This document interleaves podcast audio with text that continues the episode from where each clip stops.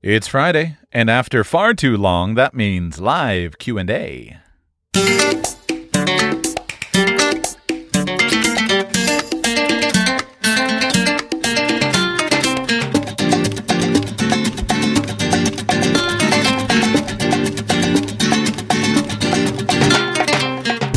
To Radical Personal Finance. My name is Joshua. I am your host. This is the show that's dedicated to providing you with the knowledge, skills, insight, and encouragement you need to live a rich and meaningful life now while building a plan for financial freedom in 10 years or less.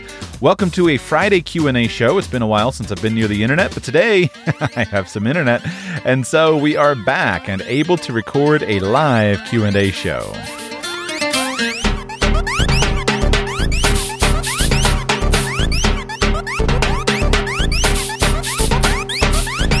Friday when I can uh, arrange the technology to have an internet connection and sit down at my computer, I record a live Q&A show. Uh, sometimes these shows are filled, sometimes they're not, but they're open to patrons of the show. Anybody who signs up at radicalpersonalfinance.com slash patron and signs up to support the show there, that's where you get access to the call-in number and information. Every once in a while, every few months, I do a show that's open to the broader listening audience. But if, for the most part, if you would like to join for a Friday Q&A show, that's the way to do it. Go to radicalpersonalfinance.com slash patron. We begin today with Bill in New York. Bill, welcome to Radical Personal Finance. How can I serve you today, sir? Hi, Josh. Thanks for taking my call. Um, my question for you is about health insurance. My father is 62 and is currently separating from his wife, and he's on her health insurance. And so, in the event that they do get divorced, I would like to be equipped to be able to help him deal with that when the time comes. So, I was just kind of thinking that I would get your thoughts on that. Okay. What is your father employed? Uh, he's on Social Security. Okay. Well, uh, the good news is that the situation is a lot simpler than it once was with the after the Affordable Care Act. So back in the in, in previous days, there was a major concern about maintaining continuity of health insurance because of the uh, possibility of getting denied for a new policy in the individual market. So that's the good news. The bad news is that policies in the individual market are a lot more expensive than they once were, uh, which is a real challenge because of the Affordable Care Act. So, first, does your father have any significant medical conditions? Does he have a lot of medical bills? Uh, he does. He has a few chronic uh, health issues. Okay, so. so that if he has chronic health issues and he has medical bills, then that dramatically changes the nature of uh, the importance of the health insurance. Is he living exclusively on a Social Security income? He is, yeah. Would he expect to receive an alimony payment from uh, his wife if they were to divorce? I don't believe so. Would he be um, owing an alimony payment? Uh, no, I don't believe so. So then his income is exclusively a Social Security payment from early retirement or disability? Uh, well, currently it's early retirement. He's attempting to get disability in relation to the health conditions. Got it. So, well, um, so first, with a uh, his divorce would be a qualifying event. So he would be able to use the appropriate time period and uh, maintain coverage from one policy to another. So he will be able to get health insurance coverage. The cost of it will depend will vary. Probably the best solution for him would be to apply for an individual policy on whatever health insurance exchange is there in your area and whatever is available that would best suit his needs whichever plan would offer the most coverage from his physicians. And in his case, because his income would be fairly low from Social Security early retirement, and with that being his exclusive income, he will qualify for a significant subsidy on his taxes. So that actual monthly premium should be, all things considered, relatively low. Has he priced any of that out? Uh, I haven't. I did play with one calculator online, and it had made some comment about 8.5% of the income. Does that number sound right to you? Uh, it could be. Uh, uh, that there was a cap on the premium or something right. like that at 8.5%. Right. Right. I mean, it's not easy to live on Social Security disability only, and so yes, they the formula will go based upon his income, and it will adjust the premium, and the balance of the premium will be picked up um, by his fellow taxpayers if he signs up for a health insurance policy on an exchange. Um, does your does your father have any assets? Any significant assets? Uh, they own a house together, but I'm not sure what the equity is. Got Other it. than that, he does not. Okay. And do you think that he uh, does he does he is he going to go back to work? Is he going to get a job? What's he going to do about his income? Uh, at this time, he's not going to go back to work. He had a recent uh, hospitalization due to mental health issues, so um, it's not. The timing is pretty bad for him to be going back to work. Uh, he will be moving in with me and renting a room from me for a low okay. Uh, monthly rate. So, well, I think your best solution here is going to be to um, look at one of the individual policies on the exchange. That would be where I would start. And I think that if okay. he's going to be able to be living with you and renting a room from you, uh, I think that would be, um, I think that would be, that'll help enough with his expenses that he should be able to afford it out of his Social Security income. Uh, and he may have to pull back on some other areas as well. Uh, just kind of my big picture thing for you. Obviously, uh, mental health can mean many different things, and I'm because I'm not close to the situation, I'm not qualified to uh, opine, but that's never stopped me before. I would just say um, if you can do something to help him get some kind of work that he would be able to do so that he would feel productive, whether that's a, a basic job, something nearby, whether that's working to help a neighbor, whatever he you you can look around and find that he would be able to do, whether he earns income or not, whether the income is very basic. One of the most important things I think for men um, in that age bracket, especially if he's going through a divorce and he's and he's injured and all of these things happening. Men need work. They need something that will help to give them meaning and purpose in their day to day life. And uh, so, if you can look around and, and find some kind of work that he would be able to do, that I think could help, and that also has the potential of helping to solve this health insurance problem um, nicely. So you, of course, would be close enough to have the personal information of what he can do. But if there's any possible way that that you could help him to become gainfully employed and productively occupied with his days so he's not just sitting around watching TV. I think that'll go a long way towards minimizing health problems and then maximizing income and maximizing opportunities for him to be able to qualify for a health insurance program until he gets to Medicare age. Make sense? Yes, yes. Thank you very much. I appreciate it. Oh, my pleasure. We go next to oh, another New York City. We next, um, well, Dave. Welcome to Radical Personal Finance. How can I serve you, sir? Thank you, Joshua. I have uh, two related questions. I am moving my family cross country from New York City to Utah, and so we're going to be buying a home. The questions relate to tactically what are your thoughts on mortgages, 15 versus 30 year fixed or adjustable rate? And then if you had thoughts about general financial planning or otherwise when making a move of this nature. So, what phase are you in the move? You, have decided to move, but you haven't yet found a house, or you have found a house uh, and you decided you're definitely going to um, to buy it. Where are you in that decision tree? Sure. Well, uh, houses houses uh, the contract should be signed tonight, so we are well along the way. Um, it's uh, it's pretty much a done deal, and we are so the contract's not signed, but the offer's been made and the guidance is that it's coming back tonight and we're going to buy this house. Okay. So in that case, let me just give a couple of general pieces of, of suggestions that I think are good for most people to consider. First, when moving to a new place, if it's a new place that you're not deeply familiar with, I think it's generally best to move slowly, um, to spend some time in different areas, to rent for a part for a time, even if you're just renting in an Airbnb for a couple of months. Of course, many people recommend, um, you know, renting in some place for a year so you can get a, a handle in the local neighborhoods. But even if it's a couple of months, it, when you're traveling across the country, it's very hard to make uh, knowledgeable decisions about which particular house to buy uh, if you haven't spent a lot of time in the new location.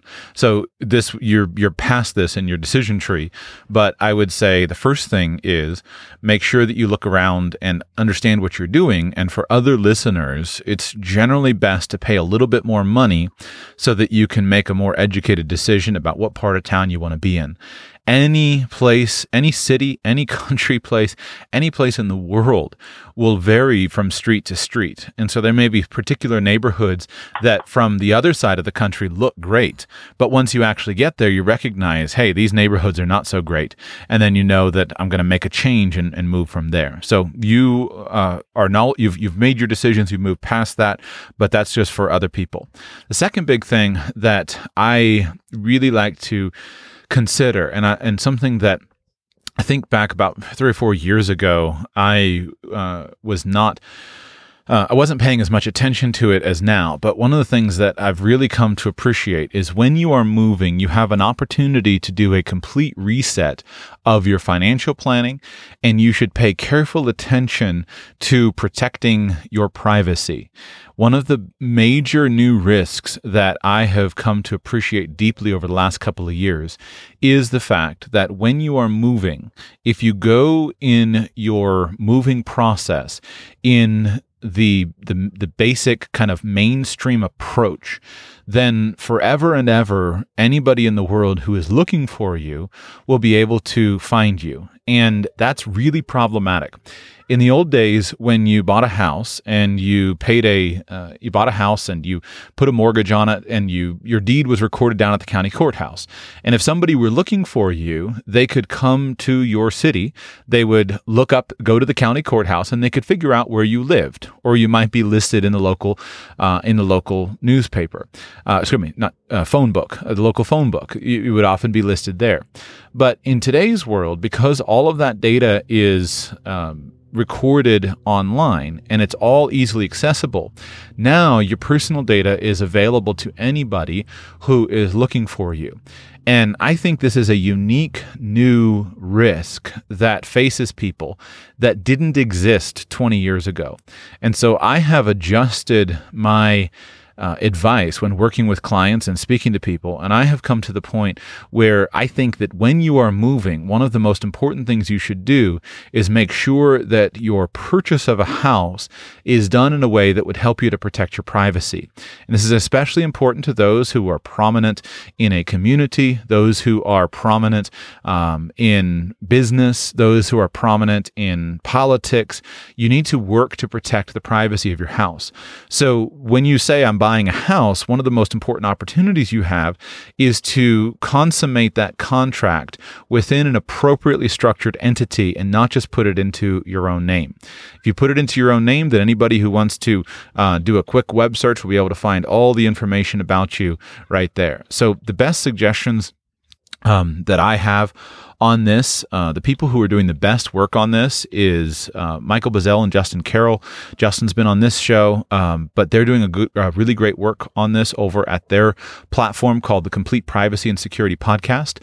They just published uh, a new book called um, it's the complete the what's it called the complete privacy and security desk reference volume 2 and in that they go through their suggestions for how to um, purchase a home and own it with some degree of privacy. Uh, and they go through their suggestions whether you have a mortgage or don't have a mortgage, whether to put it into a trust, whether to put it into some other type of entity. And I've been working to upgrade my own skills and knowledge in this area so that I could give better advice. But for now, I would refer you to their work uh, and make sure because when you're moving, you have an opportunity to protect your ownership. Even if you just simply put the house into um, just something as simple as a standard boilerplate living trust, but you do it from the beginning. And so instead of it being saying Dave Smith, it says one as the owner of the house in wherever Utah, it's the 123 Main Street Living Trust in wherever Utah.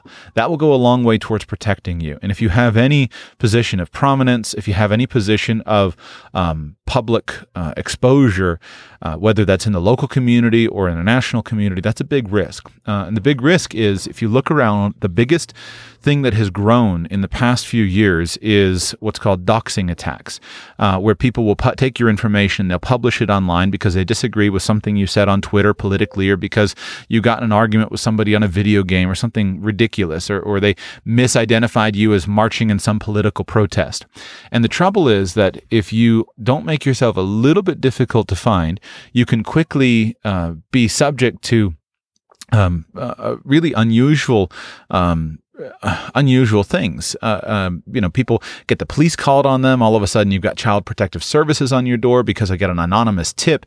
Um, I mean, they can make your life living hell just because you can be easily found. So uh, I I, I recommend that to you that before you actually go through the process of, of finalizing your contracts, do some research and think about that because it's a unique opportunity to protect that information depending on how you actually buy the house. Next, with regard to financing, um, the use of financing will vary, of course, the, um, uh, the different strategies that you'll take with what I just went over as far as how you choose to title the house will vary depending on, on your need for financing or your need for not financing. So, um, do you have um, could you pay, could you pay cash for the house? Do you definitely want to mortgage it? What are your personal thoughts on your personal situation with regard to uh, the purchase of the home? Sure. Um, I will need a mortgage.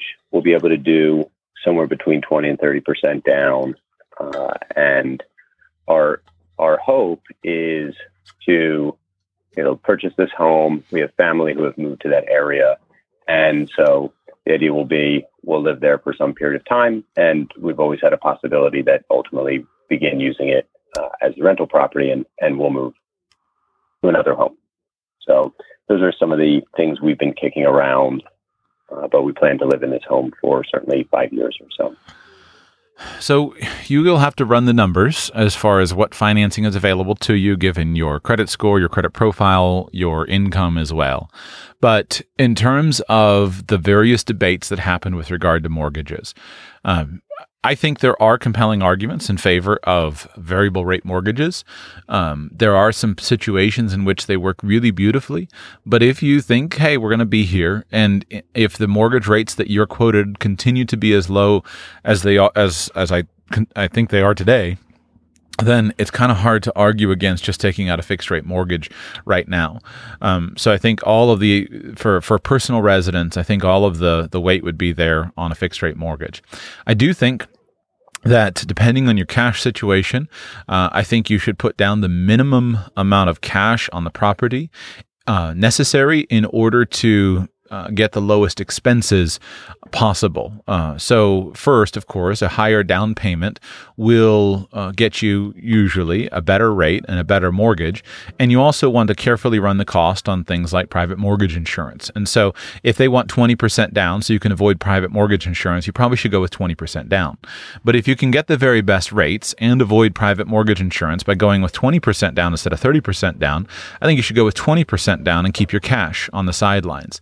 And I see no reason uh, to not simply take out uh, the longest term fixed rate mortgage that they offer you and then uh, marshal your cash on the side and then go ahead and if you want to pay it off in five years or 15 years then go ahead and do that uh, I think the more flexibility you have and the more cash you have, the more options, especially at this point of where we are in, um, or at least my personal guesses on where we are at the business cycle. We're on the end of a, of a significant boom that's gone on for a very long time. It's very hard for me to see how in the coming years we don't have significant uh, corrections, recessions. Uh, I don't know what that would do to. Uh, I don't know what that would do to um, housing prices in Utah. I don't know what that does to mortgage rates. I don't have any idea how that stuff works out. But I do know that I don't want, at this point in the business cycle, I don't want my money tied up into illiquid assets that are big in value. I want maximum cash available so that as opportunities present themselves in the coming years, whenever we go into recession, uh, whenever those opportunities start to come, then you have cash to move on them. So I'd rather see you put the minimum down necessary and the longest rate term mortgage to keep your monthly commitment low. Then, five years from now, uh, if you want to go ahead and move on and keep this one as a rental or whatever, you still have in place your financing under good terms that can continue, and you have cash for those options. Um, if you could put down 100% uh, payment and buy the house debt free, then I think there are compelling reasons to consider that. But I've I've stripped out the middle zone in my thinking, and I've said either one or the other. Put down the minimum minimum necessary and keep your cash, or pay cash. Um, both of those are valuable, but the middle zone just doesn't help all that much. Gotcha. That makes that makes a lot of sense, and we've been thinking along the same lines. The rates are not at all time lows, but but seem pretty close. Right. So uh, that's super useful and uh, interesting stuff on the privacy. That's not something I had thought about or seen much in my diligencing this process. So that's that's really good to hear.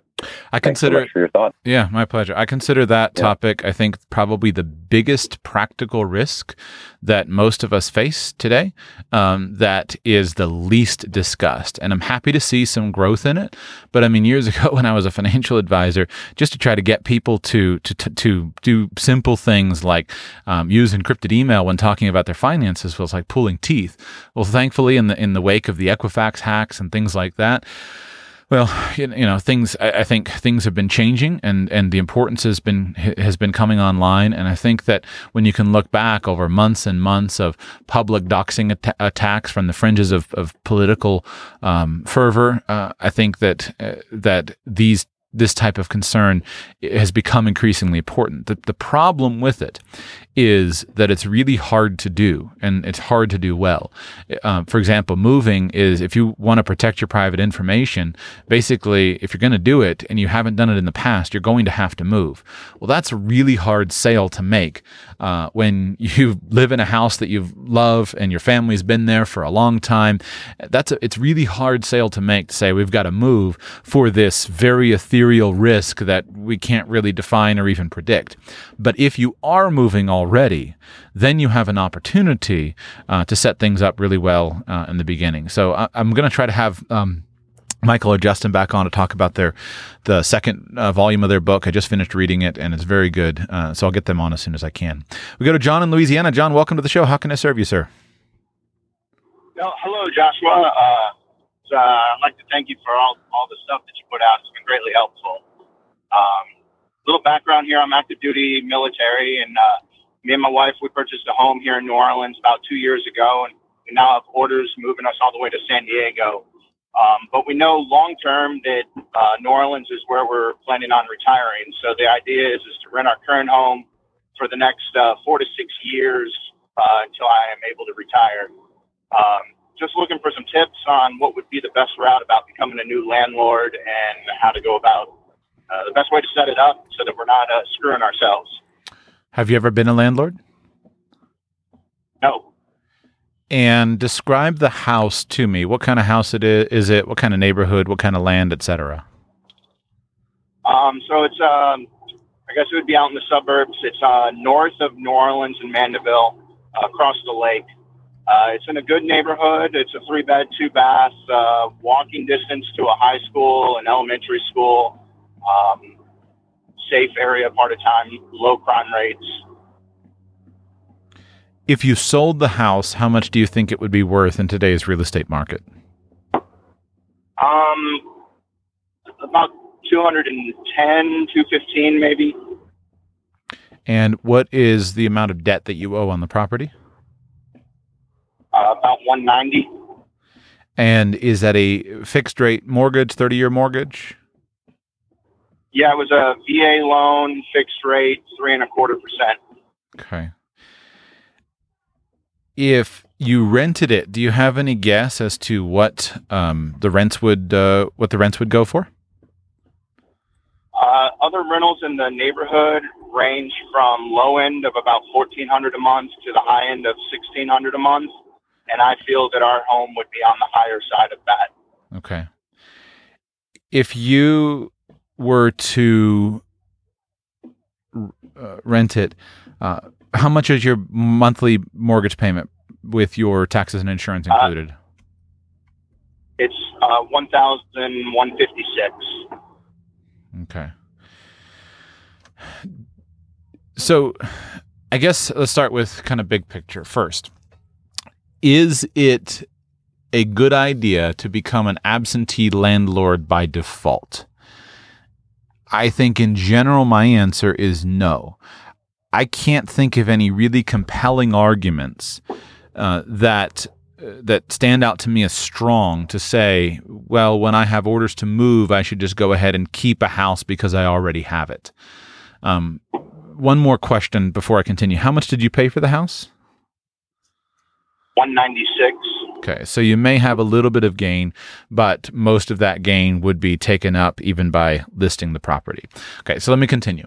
I can't think of any compelling argument to say that it's a good idea to become a landlord by default um, unless you have for a time planned to become a landlord, or if this is part of your overall intention as far as I want to own a few houses as part of my financial plan, it just doesn't seem wise to me to become a landlord by default because of circumstances that are outside of your control. You didn't choose to get ordered out to San Diego instead of New Orleans. And so it's this move that is being foisted upon you based upon your commitment to the military that is causing you to try to figure out what do I do with the house. So landlording can be uh, a wonderful uh, circumstance to be in. Uh, but diff- I, I, am convinced that just simply owning simple rental houses has made more normal people wealthy than almost anything else. It's a beautiful mix of a business and an investment. Uh, it's a really wonderful opportunity. And I think it can work out really well to buy a house, live in it, and then move to another house and keep the house. That can work out. But you need to have some desire to do it. The challenge is it's it's challenging to learn all that stuff from uh, you know 3000 miles away uh, or perhaps 25 two, two or 3000 miles away. That's a that's a long distance to be a landlord. It's much easier to move from a house on the north side of town over to a house on the west side of town and then drive across town and be a landlord. And there seems to be a a almost a personal question of do I like being a landlord or not uh, that that I don't know any way to predict that. People almost seem to have to go through it and decide if they like it or not. Now, in your case, you're planning to come back to the house, but it's hard to me, it's really hard to believe that the house is so special that you really would want to, that, that that's the only house that you could happily live in. Is there something so unique about the house that you feel that if you come back to New Orleans in six years when you retire out of the military, that that's definitely the house you're going to want to live in? Not necessarily that house, but we know that we're coming back to New Orleans so that we could either have that to move into or as a continued rental property if, if it's working out. Right. So tell me about the New Orleans real estate market. Do you have a sense of where it is in the overall housing cycle? Um, it's it's rebounded significantly. I, you know, it's I guess it's hard to predict that, Joshua. Exactly. Um, I don't think it's going to lose a lot of its value from its current rate. I don't see that. Well, your crystal ball is is um, as opaque as mine is, unfortunately. Um, so let me just kind of lay out the arguments, and you're, you're going to have to choose. Um, the fact that you have the house, I think, should be really discarded in your first analysis. Um, one of the most useful tools of thinking that I constantly revert to is zero based thinking. And so the question is simply this If I didn't already own this house, knowing what I now know about my future, if I had to do it over again, would I buy this house? So let me put that into specific terms for you and ask you the question. If you didn't already own this particular house in Louisiana, knowing what you now know, the idea being that you're going to go at least to San Diego for possibly the next six years, but at least the next few years, and that you anticipate returning to New Orleans. Um, if you were going to do it all over again, knowing what you now know, would you go out today and buy the house again so that you would own it for the next six years with the plan of coming back in six years? That's difficult. Uh, we were in a different scenario two years ago than what we are now, but um, I think yes. It's a great home, so I think yes. Okay. So that should be a very strong situation. If you're a strong indicator of, of the right direction to move in. If you're looking at the house and you're looking at your situation, you're saying, we think this house would really be ideal. And we think that even if we knew we were moving to San Diego, we would buy it. Then there's something about it and your situation that's very compelling. Um, so I think it's probably dangerous. I think you would probably be happier having your options open to you. Uh, I think that as confident as you are that you probably want to return to Louisiana, Six years can change a lot of things, and it's hard to know exactly where you're going to be in six years. Um, with this house, it doesn't sound to me like you got a steal on it. Um, unless there if you had some really compelling reason to know that the New Orleans real estate market is going to shoot up in the next 6 years and the house is going to double or triple in value okay. But if it were me i think i would probably want the simplicity of not being an absentee landlord, especially for my first house. I would probably want the simplicity of simply being able to make a fresh decision six years from now and being able to choose a new house. Whether it's this house or a house in this neighborhood, we can figure all that stuff out in six years. You'll probably be at a different phase of life. Perhaps your children be at a different phase, etc. But if you say no, I think this is going to work out. I think we would. Then that's of course your your um, th- there's nothing nothing wrong with that. I think the numbers can make it work if your um, net payment is eleven fifty six a month, and if you think you could rent for somewhere from fourteen to sixteen hundred dollars a month, that should give you a few hundred dollars a month of positive cash flow, which can um, start to accumulate. Uh, and what I would encourage you is make sure that you have substantial savings and make sure that you have uh, that you set money aside for the the the inevitable expenses, uh, and I would encourage you to work really hard at figuring out who would be a great tenant. Now, the thing I do like about um, the thing I do like about this particular house is that it is a 3 2 in a suburban neighborhood that will probably appeal to a middle class family. Um, so, in that case, I think that's a really ideal uh, place to to uh, to own and to rent. So I would recommend to you two um, resources, both of which I have thought were really good. There are many good books on landlording. Uh, well, I guess let me let me give you three. First, um, the Bigger Pockets forum and community is really strong in this area. I'd recommend that you go on there and ask your question, set up an account, ask your question, ask some of those experienced real estate people who are particip- who participate in Bigger Pockets for their recommendations, um, and get some insight from them. They who have exp- who have extensive experience in this type of situation and can guide you a little bit better. The best book on landlording that I have seen um, personally, of all the books that I have looked at and read, uh, is by Leigh Robinson. It's called uh, Leigh is spelled L E I G H Robinson, uh, R O B I N S O N. It's called Landlording, uh, a handy manual for scrupulous landlords and landladies who do it themselves. Uh, that's really good. And also, uh, I think that John Schaub's landlording um, materials in his landlording course that he sells are really good. He sells an online course for a home study course for 150 bucks. Uh, and if I were in your situation, I would absolutely spend the 150 bucks and I would buy his landlording course. The reason, especially, that I would point you to John Schaub's uh, home study course is this is the market that he focuses on exclusively.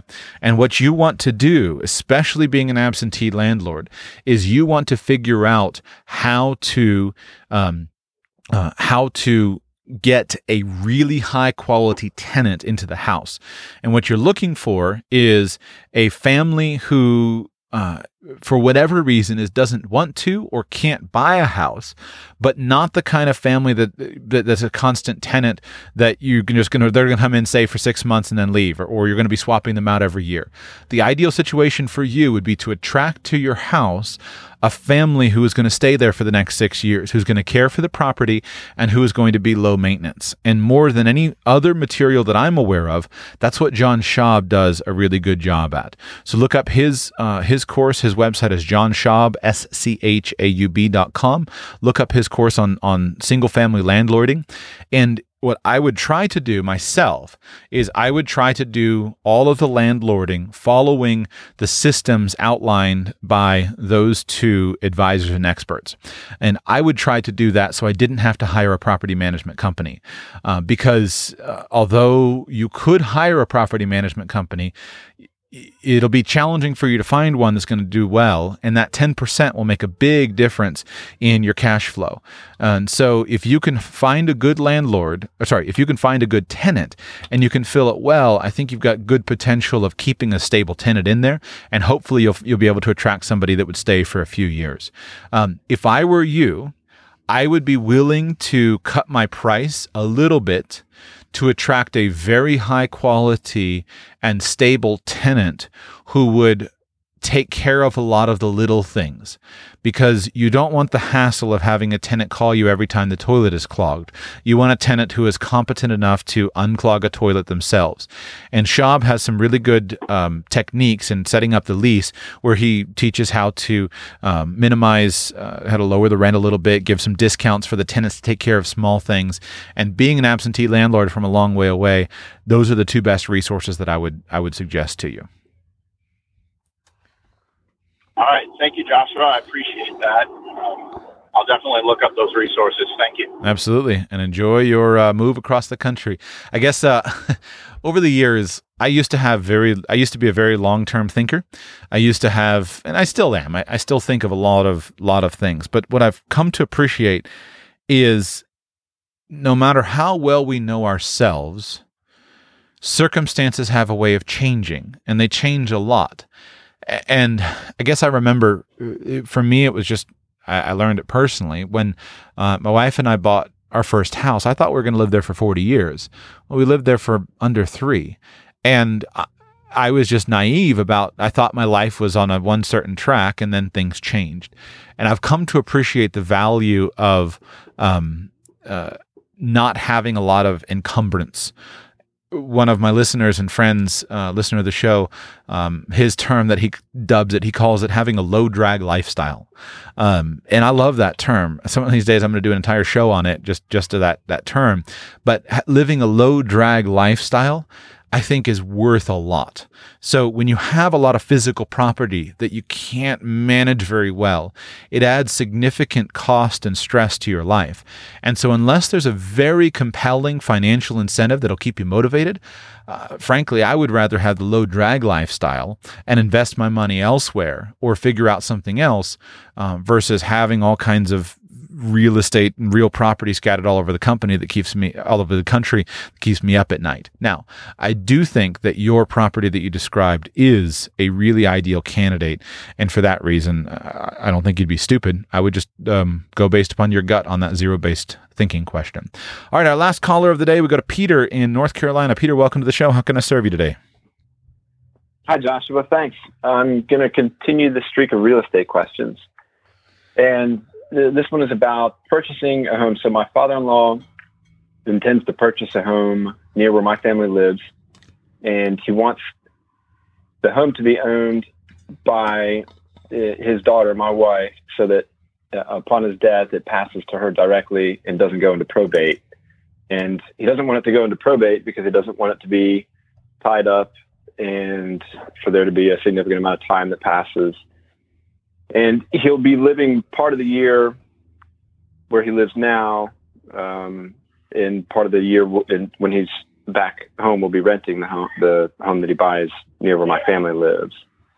So he wants uh, us to be able to manage it, and for folks to continue to be able to rent if uh, there's that period where it would otherwise be in probate. So, so the way I looked at this was if they were to buy the house, in other words, if my wife and her father were to be uh, both named on the deed, then does it work that the equity that's put into the house at purchase is considered by the IRS to be half from each party? Meaning, if he were to put in more equity and it's over the fourteen or twenty-eight thousand dollars per year uh, gift limit, is it considered a taxable gift?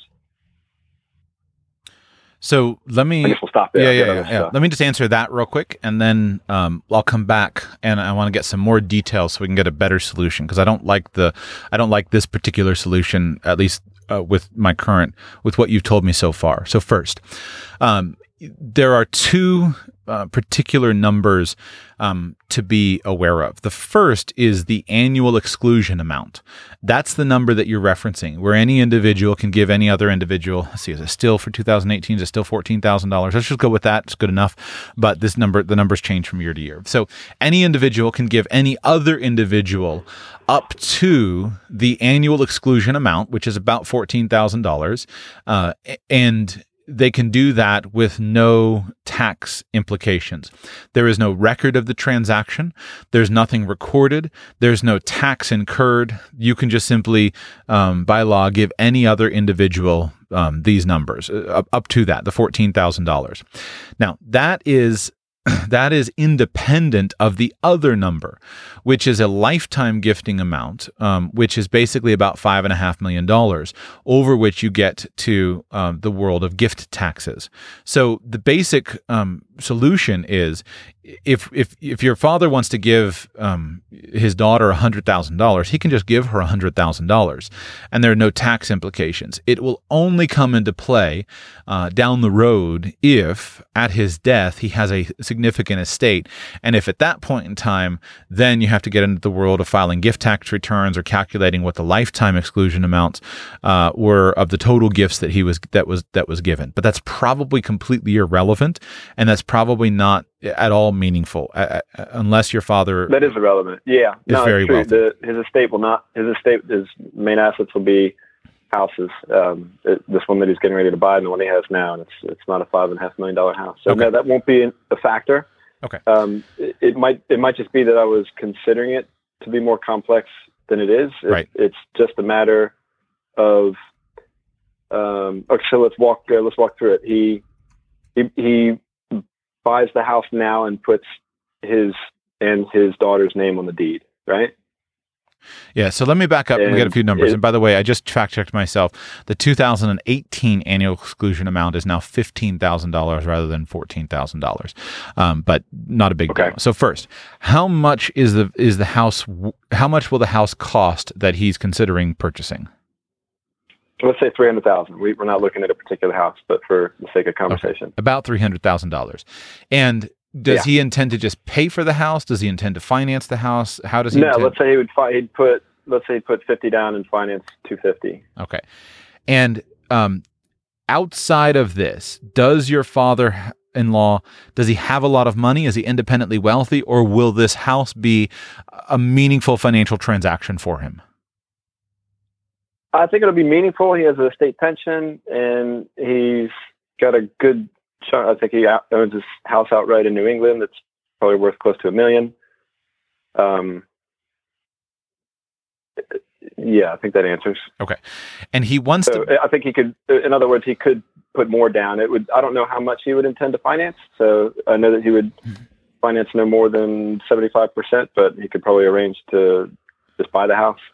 Okay, so the reason I'm asking the question is to try to get at the idea of what his intentions are. And let me just describe kind of two different directions we could go. First, he could be looking at it and saying, I want to give my daughter money. And I think it would be great to give her this house. Uh, I don't really care how much it's rented out. Um, it's not a big deal, but I really want to help them and give them money. Uh, the second thing could be, you know, it would be nice to be able to go and have this second house, and I could make a little bit of money on the rental, and then I just I'm just trying to make sure that when I die, I can avoid probate. But I can't afford to go ahead and just give her the house now. I can't afford to give her the money now, and so that yeah, would, it's more the latter. Okay, yeah, it's more the latter. He doesn't. He knows that we don't need anything uh, given to us. He's not trying to do that. He would like to have a home to spend the winter in not in New England and to be closer to us and his grandchildren and potentially to be here for medical care if uh, you know he needs it significantly in the next couple decades. Okay, so the first thing I, I think um, he should he and you should carefully crunch the numbers and try to figure out how much is this house actually going to cost how much is it actually going to be rented out and is this really the best solution? Um, because i i would rather do a seasonal airbnb rental than own a second house and have to deal with that. Now if it's a compelling value hey we're going to buy the house it's going to make us money. If you can make a compelling financial case for it then i think that that that that'll work out well but it's if it's going to be just an occasional thing. A lot of times, just it's a very inefficient way to do it. To, to buy a big house that's going to incur a whole nother set of expenses, um, complicate, complex. It just puts it, it, it, it can be a headache. Um, and if he wants to be near you, or if he does that, there may be more efficient options to do that. Might be better to get an Airbnb for a couple months a year. Might be better to buy a nice trailer and uh, a nice travel trailer and put it near your house, Yeah. or do something like yeah, that. Yeah, no, I like the options you're bringing up, and and uh, uh, this is exactly what I would expect you to do. And, I- and I thought through some of these, and for more background, he's actually has come down a couple of times and Mhm. stayed two to three months at a time, and uh, done the sort of thing that you're talking about, where through word of mouth, we know a friend who knows a friend, and they're divorced, and the woman travels for work, and so there's an empty house. And Great. he's he's done that. He's stayed in places like that for very cheap, but I, I get the sense that he wants a place that he doesn't have to Ask. take care of better than he would take care of his own because Right. it's somebody else's house. Right. He wants, Okay. Yeah, he wants to just live comfortably. All right, good. You're, so you're, you're good. You're, you're a step ahead of me. All right, let's go to ownership. So, uh, what I think, uh, I don't see any reason why he shouldn't simply do this. He should buy the house. He should title it in a trust. Your father should own the entire house. He should finance the house himself, and he should um, just simply make your wife the beneficiary of the trust. Just a standard living trust will do this. What every single uh, every single estate planning attorney in the world can draw up. He'll just establish a simple living trust. The house will be owned in that trust, and then when he dies, the trust will change. The beneficiary the beneficiary of the trust will transfer from being him to being her. This will accomplish the goal of staying out of probate much more efficiently than um, trying to do a split ownership. And it will also Yeah. uh, accomplish a better tax efficient goal um, with with the actual house. And the reason will be if your father in law buys the house now for three hundred thousand dollars, and it sounds like he's not an old man. so Capital let- gain is what you're going to say. Exactly. So the house goes up to five hundred thousand dollars. Now, in the next twenty years, Yeah. he pays off the mortgage. Then that house, at his death, if it transfers, it'll receive um, two things. It'll receive the step. It'll receive. Well, it'll just it'll receive the step up in basis, and your wife will inherit the house at its fair market value at the date of death, which would be five hundred thousand dollars, which would allow her to have the full five hundred thousand dollar inheritance.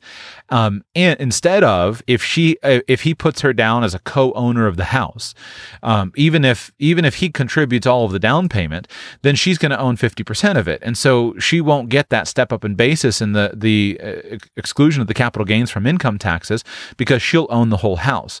Plus, it would then make it difficult where now your wife and her father now have a business relationship, and so he's bringing in a second owner that has to agree to changes, has to agree to things, and there's just much more potential for um, conflict there uh, in that situation. And then I think he should just pay you guys to manage it if that's what he wants to do. Better for him to just simply pay you a management fee. Um, Yeah. uh, Yeah, that's what he wants to do. and have him just have him just give a cash management fee and that'll be that'll be Yeah. more useful cleaner better from a tax perspective you'll avoid um, the the her you'll avoid it because all of the because she'll receive it at his death and you avoid probate i think it's simpler and more effective Yeah. Now, as as additional support for that option, is it also that I'm oversimplifying how simple the transfer would be if they were co-owners of the house? Would is it a simple transfer if okay, the deed is um, him and her, he dies, okay, it, it goes to her. Yeah, it, it is simple and it does work that way. Yes.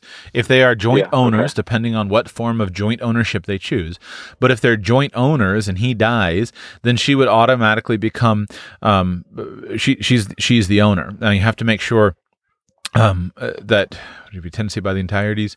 So you would want to make sure that she would become the fo- the own the the whole of the property. But I I, I think. Uh, if I were talking to your dad, I would say, you don't want to be in business with your daughter. It's nice that you want to give her these things, but you don't need to, to, to unnecessarily entangle yourself with her. And if I were in business with her, I would say, or if I were talking to her, I'd say, you don't want to be in business with your dad. He's not going to be looking to you for advice. So, yes, you guys have this great relationship, but why take the risk of becoming legal Yeah. co owners of something when there's a much more elegant and simple way? Right. Yeah, I get it. And so when when he the trust, the only asset in the trust is the house, and then when he dies, that the house goes to my wife, and then the trust dissolves.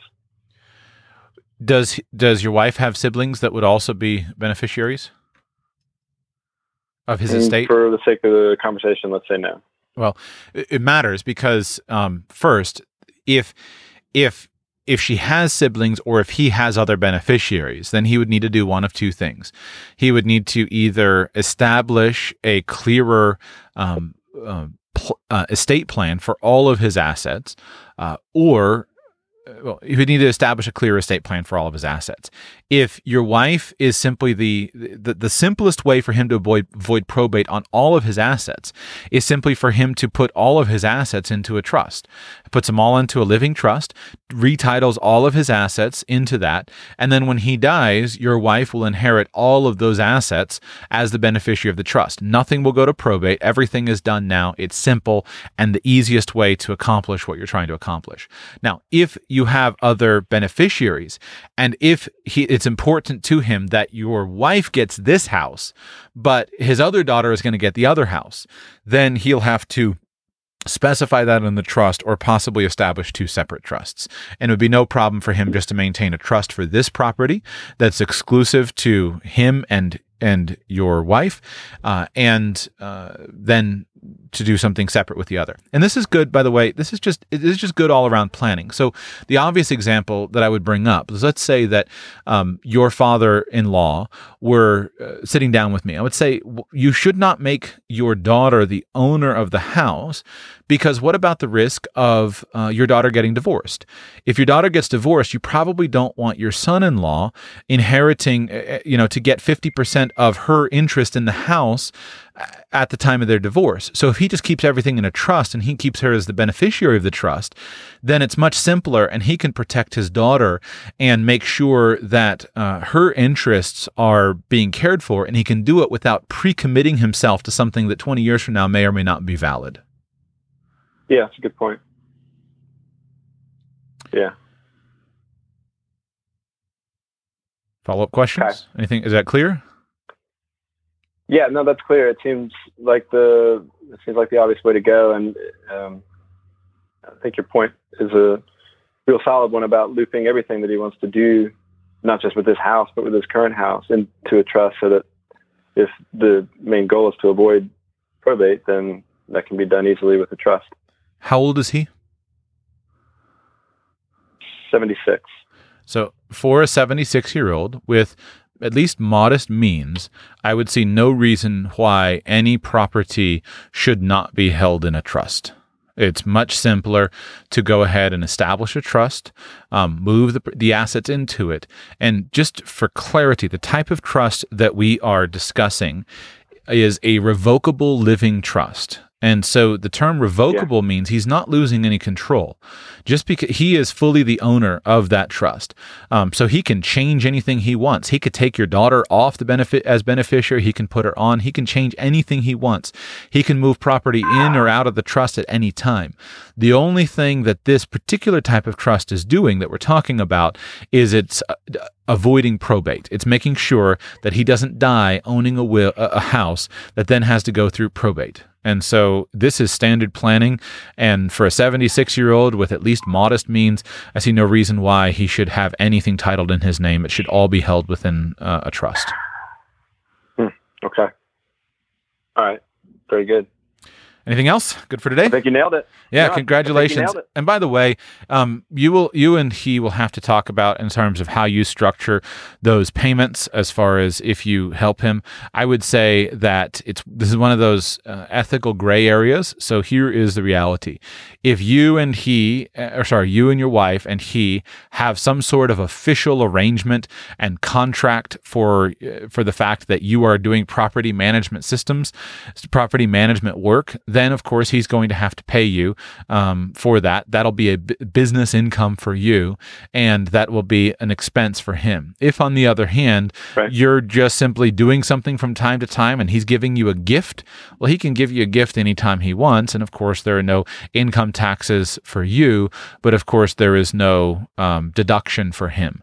So he'll need to look at that. You'll need to look at that and figure out um, what you do. As far as I'm concerned, that's probably one of those gray areas. Dads can give give their daughters money anytime they want, and daughters can help yeah. their dads with I, I, think we're both of the. I think he and I and my wife are of the attitude that simplicity has a good deal of value. So even if he doesn't get a deduction, which is harder and harder to get a meaningful deduction these days Right. with the increased limits. Yeah, I think that he would probably do what it sounds like you're suggesting, which would be to just, if it's going to be 50 bucks a month, just go ahead and pay that in cash once a year and it's Yeah. well under the limit. Yeah, Right. absolutely.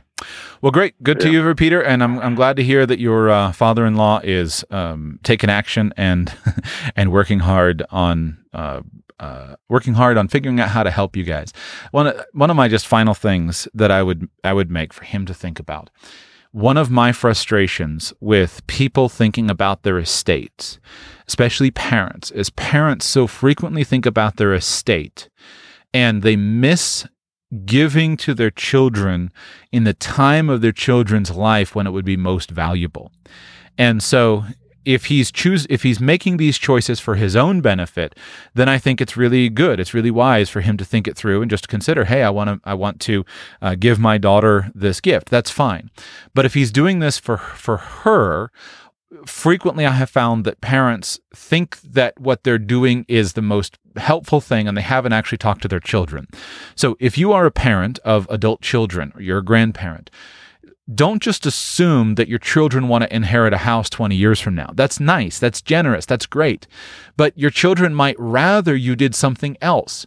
So, for example, they might be, and this probably doesn't apply to Peter's situation, but your children might rather you take the $40,000 that you were going to pay down on the house that you were going to buy, and they might rather you say, uh, "Let- listen, let's fix up the house you're already living in, and let me just go ahead and fund the construction of a garage out back that'll have a small apartment in it. And that might be helpful because your children, especially if they have children, you're a grandparent, your children might be in a phase of life where the money's tight and the space is tight. And the inheritance when your children are 55 years old and their children have moved out is probably going to be less valuable to them than it is right now. I don't know how to solve this. Every situation is different, but I've just seen I've seen so many 55 year olds inherit money and like I don't need it now. I needed it when I was 35, but I don't need it now. So make sure that you're talking with your children and that you're not just thinking, "Oh, I want to leave all my money behind at death." Make sure that you are uh, thinking about it in advance and thinking, "What will my children really want and need?" So that's it uh, for today's show. I guess I would just that would be my closing encouragement. The less you talk, the worse the solutions are. The more you talk, the better they are. So thank you all so much for listening to today's Q&A show and I will be back with you very soon.